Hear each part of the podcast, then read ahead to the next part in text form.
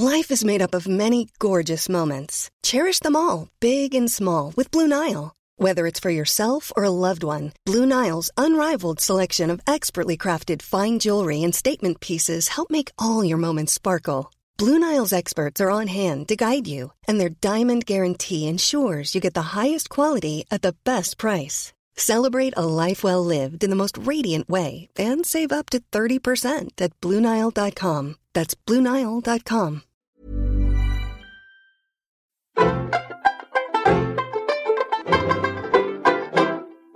Hello, and welcome to Seriously, the podcast from the New Statesman that takes pop culture seriously. I'm Caroline Crampton. And I'm Anna Leszkiewicz. This week we're going to be talking about Doctor Who spin off show Class and a true crime podcast, In the Dark. Caroline has also experienced Laurie Anderson's experimental film slash album, Heart of a Dog, for the first time, so she'll be telling us how that went later in the show. Hello. Hello. Welcome back to another episode of Seriously. We've been trawling through our inbox and our social feeds as usual, and there was one resounding thought from all of you this week, which was why in the name of God did you discuss Black Mirror without discussing the best Black Mirror episode of all time, San Junipero? Yeah, quite a lot of you felt strongly that that was the standout episode of Series 3 and that we'd kind of let ourselves down by not talking about it when we reviewed it in last week's episode. To that, we could only say, we're sorry, we only have so much time and we can't watch all of everything before we talk about it.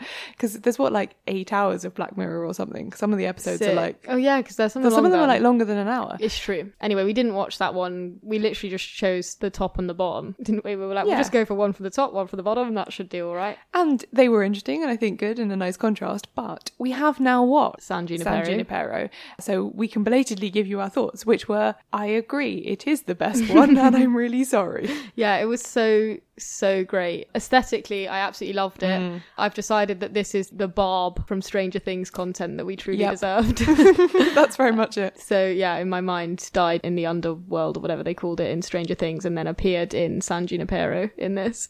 But yeah, so it's a great, funny, little, strange episode. And I think one of the reasons it might be so great ties in with something we were talking about on the podcast last week. So the conceit of this episode, spoilers here on, is that you see these two girls sort of falling in love in this strange, isolated place that you, we don't really understand what it is. And as the episode develops, we come to realize that this place is a sort of virtual reality that doubles up as a kind of afterlife for people. And you can like basically upload your consciousness mm. to it when you die. And it was basically a really joyful episode. It's like quite sad in lots of ways, but ultimately quite joyful, I'd say. And basically, this is Black Mirror saying what are the good possibilities of technology? Yeah, totally. Because the two real people whose kind of avatars are having this romance in like a slightly 80s themed Californian small town. One of them is paralyzed, and I think the other one, I can't remember what her deal is. She's older. She's a lot older, isn't she? She's 76, I think, Yeah. is what it says at the end. And uh, her husband died two years ago, and she, I think she's got cancer. Yeah, so from she's smoking. kind of near the end of her life and quite lonely. That was it. And yeah, so this virtual reality thing just allows people to like live on after death or near death, essentially, or like live lives they never got to have, whatever. So yeah, it's a it's a really interesting and not dark version of what technology might do for the human future. Yeah, and we were basically saying, weren't we, that one of the things we don't like about Black Mirror when it's too over the top is that it's so, oh, technology is always bad. And Yeah. this, to my memory, is the only one that's overwhelmingly basically positive. Like they do ethically question the idea of basically retreating into this sort Yeah. of fantasy a bit. But the ultimate conclusion is that it's good for both these people in their specific situations. So I think that really lifts it and marks it out as different to the other episodes. The other thing that I thought was great about it was something we were talking about as well, which is that it, at its heart, it's just a very sweet love story. Yeah, and it's about exactly. two people. It's not actually loads about technology. It's more about these two people and what draws them to each other and the sort of traumas in their past and stuff. Yeah, I was reading a review of it actually after I watched it, and it's directed by the same person who directed Be Right Back from Yeah. the second series, which was the one with Hayley Atwell, Yeah. which was also, I think, probably the standout episode of series two. And again, because it was just about the relationship of her character with this like constructed personality of her her ex, I think, wasn't it? Who There's similar conceits Yeah. actually. I was reading about this. He was constructed after he died, I think, out of everything that he'd left behind on social media. Yeah, So- sort of the reverse. of- Yeah, so it was kind of like his personality, but not quite enough in crucial ways. And it was kind of the message of it was that we put a lot of ourselves on the internet, but not everything. Yeah, and it was a bit like the resurrection stone. Yeah. Right. It was like you can bring people back from the dead, but they're not really them, and you can't really, you know, You can't have it's not what you same. lost. Yeah, exactly. It's not as positive as this one, but yeah, I think this this one was really really great, and I'm really glad that seriously listeners were like, go and watch it, go and watch it. Yeah, totally. Um, because yeah, it'd be really sad if we hadn't watched it. Ooh, baby,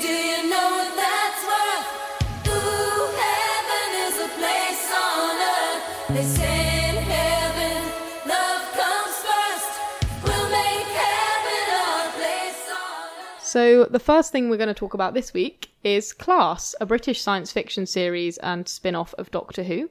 Created and written by young adult fiction author Patrick Ness, it follows six students and staff at an East London school as they face threats of alien invasion. Do you know the feeling of dread?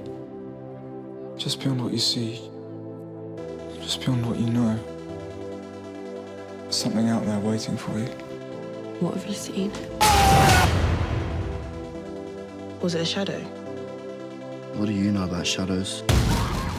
I've only seen the first episode, so that was my best to like yeah, that, sum that's, it up. that's about it, really. So it sits in this like vast universe, both literally Slash and figuratively, um, of the Doctor Who things. You know, because there've been other Doctor Who spin-offs before, like the Sarah Jane Adventures, just to name one that I can think of. I'm sure there've been others. Didn't K9 have his own spin off? Yes, I think it did. Uh, Torchwood, obviously, famously a Doctor Who spin-off. Yeah, I never watched Torchwood. like adult Torchwood. So this is like the latest in the Doctor Who franchise. Makes total sense just on a slightly zoomed out point of view because Doctor Who is one of the BBC's like biggest properties. So of course they would want to like get more out of it.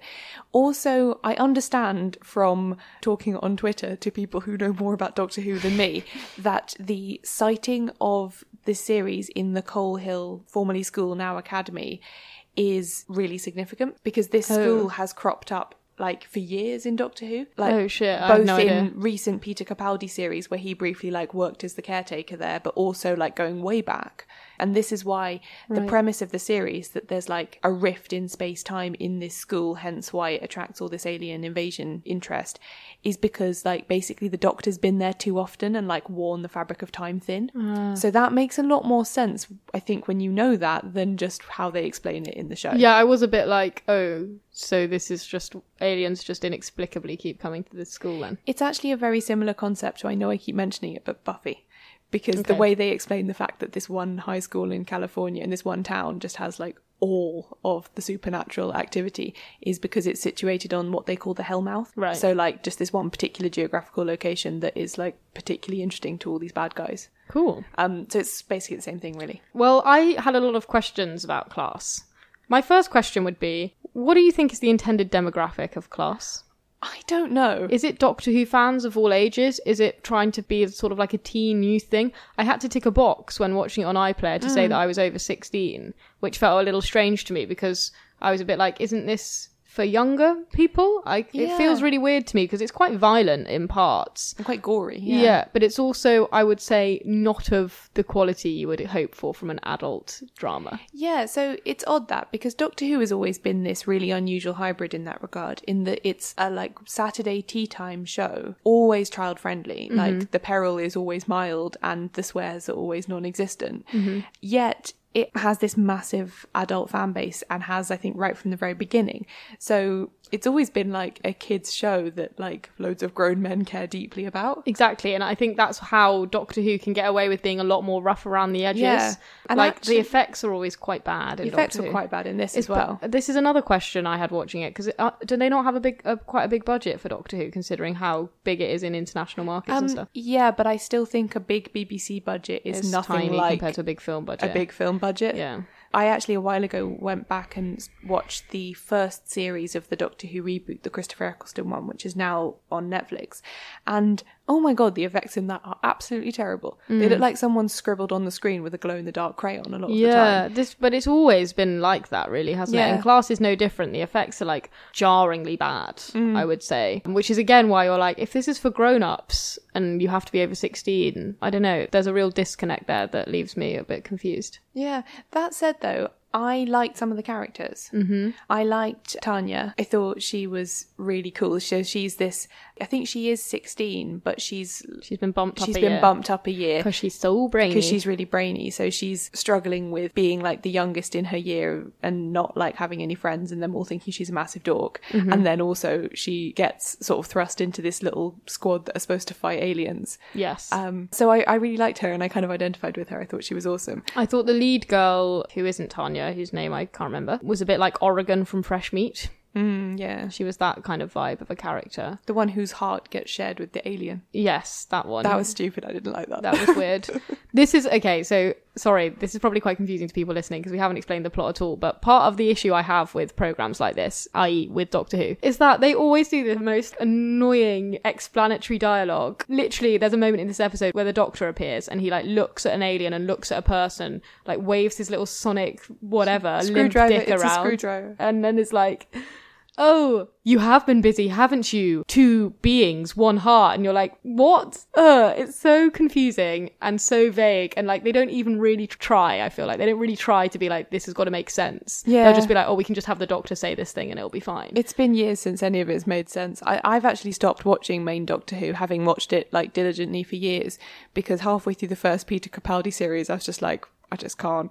I know I was just supposed to go with this, but I can't anymore. I'm sorry. It's so annoying. And I think, is this what fans refer to as wibbly wobbly timey wimey? Yes. Where they're just like, they, he'll just say something like that to get around Yes. anything. So I can't bear all that. The dialogue I find really weirdly wooden where they have to like explain their characters in like 10 seconds. Like, I don't know. So there's some like real villains in this and they just say random dark things to like show their villainry. Hmm.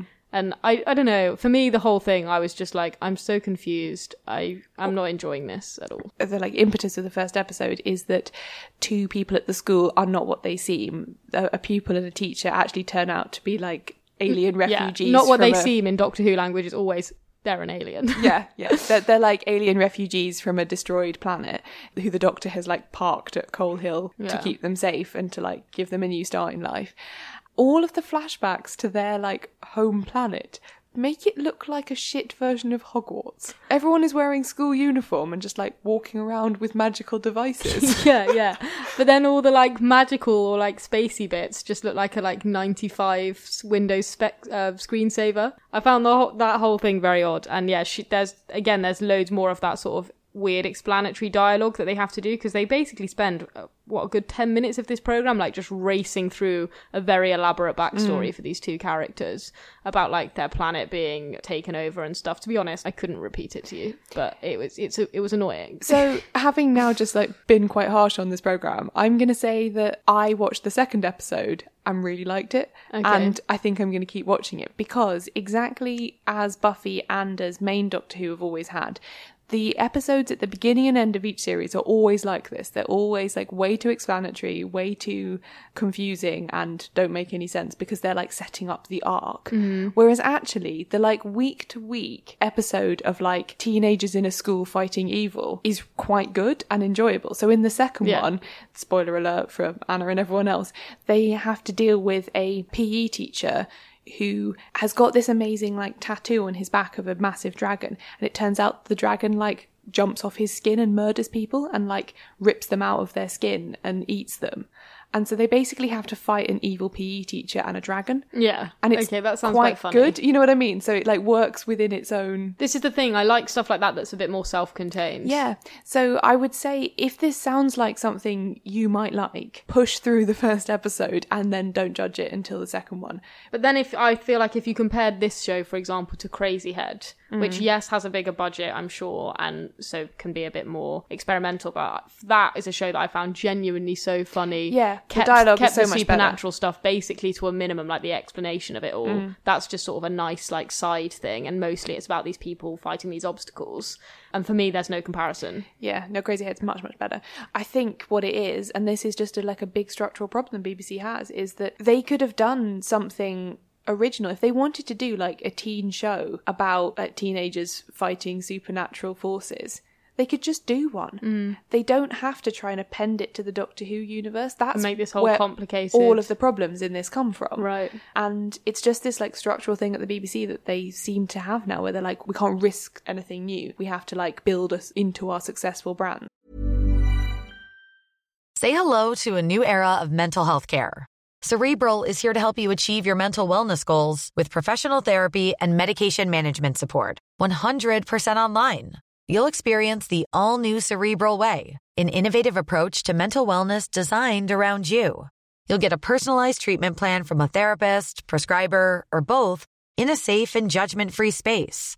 Your cerebral therapist or prescriber will outline a customized plan with clear milestones along the way so you can get to feeling your best. With Cerebral, you're not alone in your mental health journey. We're here to empower you to live a fulfilling life.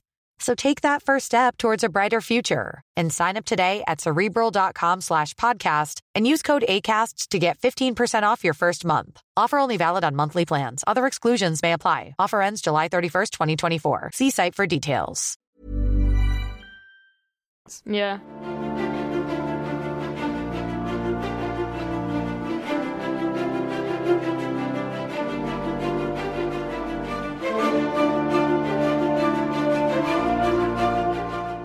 Now we're going to talk about In the Dark, which is an investigative true crime podcast hosted by Madeleine Baran. It focuses on the abduction of Jacob Wetterling in rural Minnesota in 1989. The case remained unsolved for 27 years until the perpetrator finally confessed in September this year. So that's a really interesting point. This was a planned series of podcast episodes about this specific case that was due to come out, what, in the second week of September or something? Yes. And then in the first week of September, the case was solved. And I don't know how they managed it, but they created this first episode that's so referential to that news. They must have done that in such a short amount of time. And it works really well in a strange way to Yeah. actually have the conclusion of this really, really sad and really, really horrible case up front at the beginning. Yeah, I think so. And actually, what made me listen, because I've listened to the whole series now, and what made me recommend it to you and suggest we do it for the podcast is because of this key difference with Serial and all of the true crime podcasts that have come afterwards, which is that they know the answer. Mm-hmm. And so it becomes something completely different. It's not this like, come with us on the investigation, who knows what truth we will find. It's like, no, we know the truth. Now let's work backwards from it and see why we didn't get there sooner. That's the focus of the whole series is like, given that this case is now solved, why couldn't it have been solved six months later rather than 27 years later? I'm really curious to know what all the work they'd done. They'd Yeah. They've done so many interviews. Was it going to be, you know, an unsolved style thing? I think it was, I think it must have been going to, because they can't have known that the guy was going to confess. yeah. That no one knew. Like, so yeah, and I think they just like turned on a sixpence and made it into something else. And actually, I think it's a better show for it. Well, I'm astounded at how quickly they managed to do that and how amazingly, uh, And like, they- narratively fluid it is. So, the crime itself revolves around the disappearance of this boy called Jacob Wetterling, who was 11 Yeah. when he had this.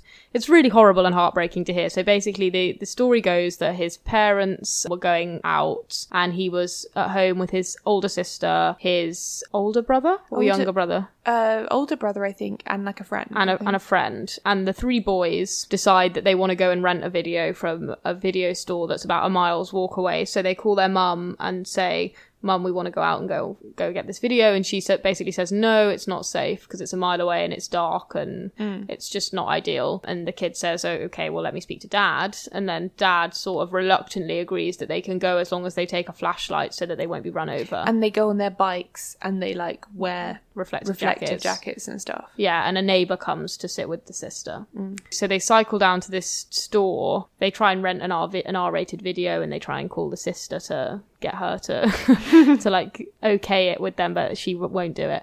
And then they're on their way back, and some guy basically has been waiting, saw them on their way out, has been waiting for them, bursts onto the road, tells one of the boys to run away, and then out of the remaining two, asks to see their faces, and then tells another one to run away and not look back, otherwise he'll shoot him. So basically, the friend and the brother run all the way home, screaming, report what's happened. The parents are called, the, the police are called, and at that point, it's a kidnapping case. And it's a kidnapping case that remained unsolved for years and years and years. And they didn't even discover the, the body uh, of Jacob until very, very recently. until the guy showed them where it was. Yeah.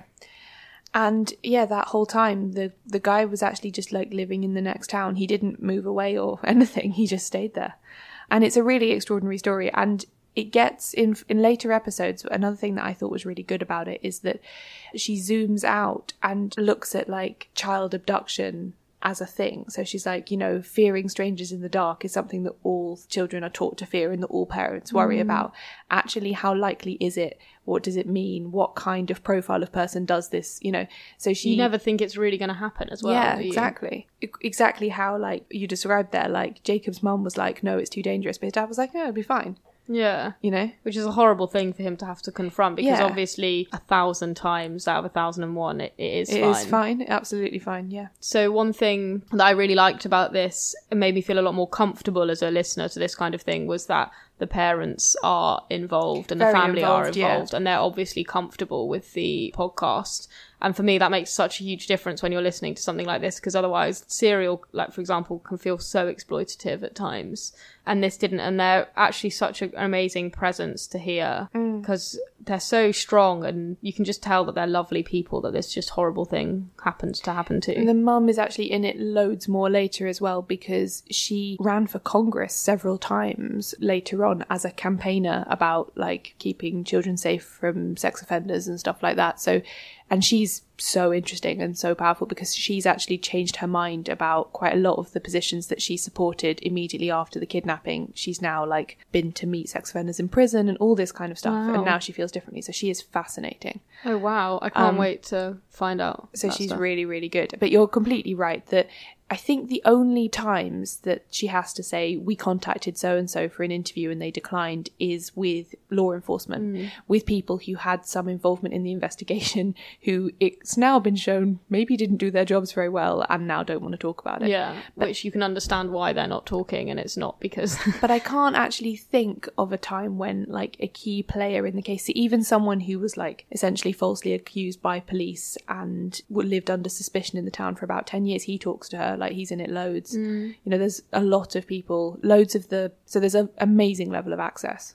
Wow. Well, another thing that's so good about it is that it the production is so great. In the same way that Serial really hooked people in with like its texture and like these different clips from like the prison phone calls to the Yes, families yeah, yeah. to the you know the her and the producer in the car. Like this really has that quality of just like the environment is so specific and really well evoked from the beginning, and you get all these different like types of audio and it just makes it so much easier to immerse yourself in the story. Yeah, and great use of music as well, which is mm-hmm. also something that we had in Serial, and which not all of the like copycat true crime podcasts I've tried do have. Mm. So yeah, I would totally recommend this one as like a standout for me. A child all alone in the world tonight.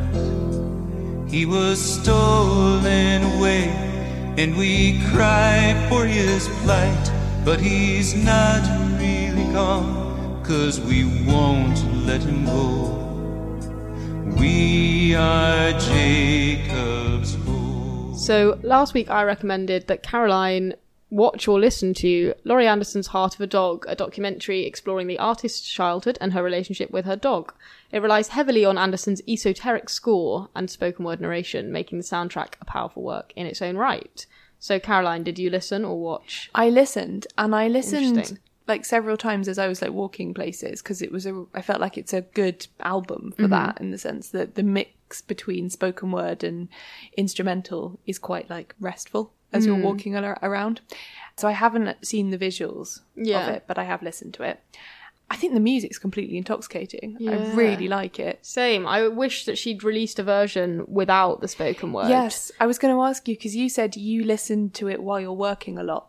I listened to two tracks from it. Mm. One's called The Lake, and I can't remember what the other one's called. And they're the only two tracks on the album which don't have any spoken word. And I just have them on a playlist which has like some film soundtrack stuff, like the Short Term 12 soundtrack and stuff like that, which is sort of in a similar v- Mm. vein with like slightly electronic, slightly stringsy. And that for me is like the perfect sort of work music. Yeah, because that's how this struck me as well. Because I use the Sigur Rós album that the title of it is just the brackets for the same reason, and I felt like the first song that I put on this, I had a like shock of recognition that I felt like that's what Yeah. this was, and so yeah, it's very much like a style of music that I really like, but that maybe slightly unfairly I generally use as background while I do other things. Mm-hmm. I think if I was sort of sat at home and I'd lit a candle, then I could also listen to this album, but I mm. tend to listen to it when I'm working quite a lot.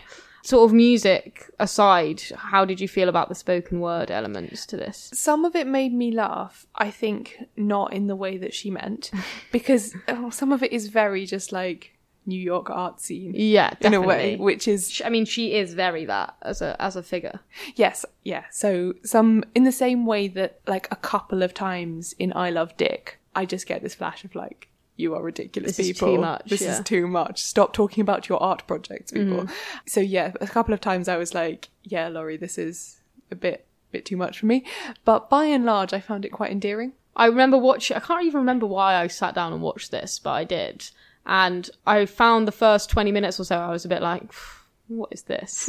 Not really into this." And then there was a moment, and I can't remember what she was talking about. Whether it's the big sort of swimming pool sequence that's quite climactic, or whether it was just about the dog, where I was just like hit suddenly by like a huge wave of emotion, and I found, and I've spent the rest of the film sort of weeping while I was watching it. And I wondered, did you have like an emotional reaction to this or not so much? Um, I did a bit actually, not least because I spent the weekend at my parents' house where my sister's dog, who is really old now, lives, and like I took her for a walk on Saturday morning, and it took like twice as long to do a walk that we used to do really quickly, and it made, and then I listened to this on the way on the train on the way back, and I was like, Oh, You know. that is sad. so yeah. I did kind of connect those two things. Yeah, it's, it's, I had a similar thing with San Junipero this week where at the end of that I was like, oh my god, my grand's really old and I really do not want my grand to die in any way, shape or form. but I just found it so ridiculously emotional. But yeah, there was, I don't know, there's something about the cadence of Laurie Anderson's voice and the music and I think maybe the illustrations were part of this as well that just really, it all became suddenly like a sweet spot in my mind and I found it overwhelming. But it is a very strange thing, and she is mm. a very strange artist, I think. But I'm glad you gave it a go. Yeah, and I'm I'm definitely going to save some of the tracks and keep them as like special music for working to. Great. Well, what about for next week for me?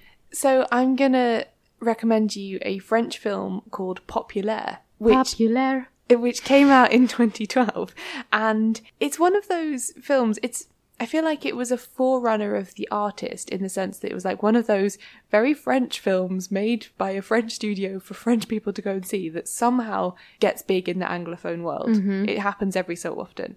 And this was one of them. And I remember going to a screening of it at my local cinema where it was sponsored by some like chocolate brand and everyone got like, oh, it was Galaxy. Everyone got a bar of Galaxy. And we all sat and watched this French film. That was really funny. And it was really nice. It's quite a stylized world, and it's about a young woman who works in a family run business, and she's a secretary, and she's really, really good at typing on a typewriter. And her boss gets obsessed with the idea that she could win the like national speed typing competitions. I'm sure I've seen the trailer for this. so he like becomes her coach, and they enter all these typing competitions. Sounds wicked. I'm really excited. Can't wait to watch it.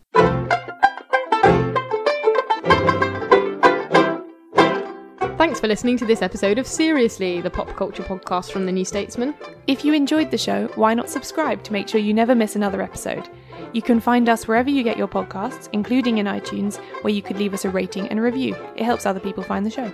Our first ever live event, the Seriously Gilmore Girls quiz, is now sold out, but you can put your name on the waiting list by going to seriouslypod.com and clicking on events. Don't worry if you can't come though, there will be a special episode of the podcast devoted to all things Stars Hollow as well. Also, on our website, you'll find all our back episodes, including our specials on Harry Potter, Love Actually, and Friends. We're also available many other places on the internet, including on Twitter, Facebook, and Tumblr. We're Seriously Pod at all of them. We absolutely love getting your recommendations for things we should feature on the show or just hearing your thoughts on what we've discussed. Get in touch on social media or email us on seriouslypod at gmail.com. And if you feel strongly that more pop culture needs to be taken seriously, spread the word and tell your friends and family about the podcast. The number one selling product of its kind with over 20 years of research and innovation. Botox Cosmetic, onabotulinumtoxinA, is a prescription medicine used to temporarily make moderate to severe frown lines, crow's feet, and forehead lines look better in adults. Effects of Botox Cosmetic may spread hours to weeks after injection, causing serious symptoms. Alert your doctor right away as difficulty swallowing, speaking, breathing, eye problems, or muscle weakness may be a sign of a life threatening condition. Patients with these conditions before injection are at highest risk. Don't receive Botox Cosmetic if you have a skin infection. Side effects may include allergic reactions, injection site pain, headache, eyebrow and eyelid drooping, and eyelid swelling. Allergic reactions can include rash, welts, asthma symptoms, and dizziness. Tell your doctor about medical history, muscle or nerve conditions including ALS or Lou Gehrig's disease, myasthenia gravis, or Lambert Eaton syndrome and medications, including botulinum toxins, as these may increase the risk of serious side effects. For full safety information, visit BotoxCosmetic.com or call 877 351 0300. See for yourself at BotoxCosmetic.com.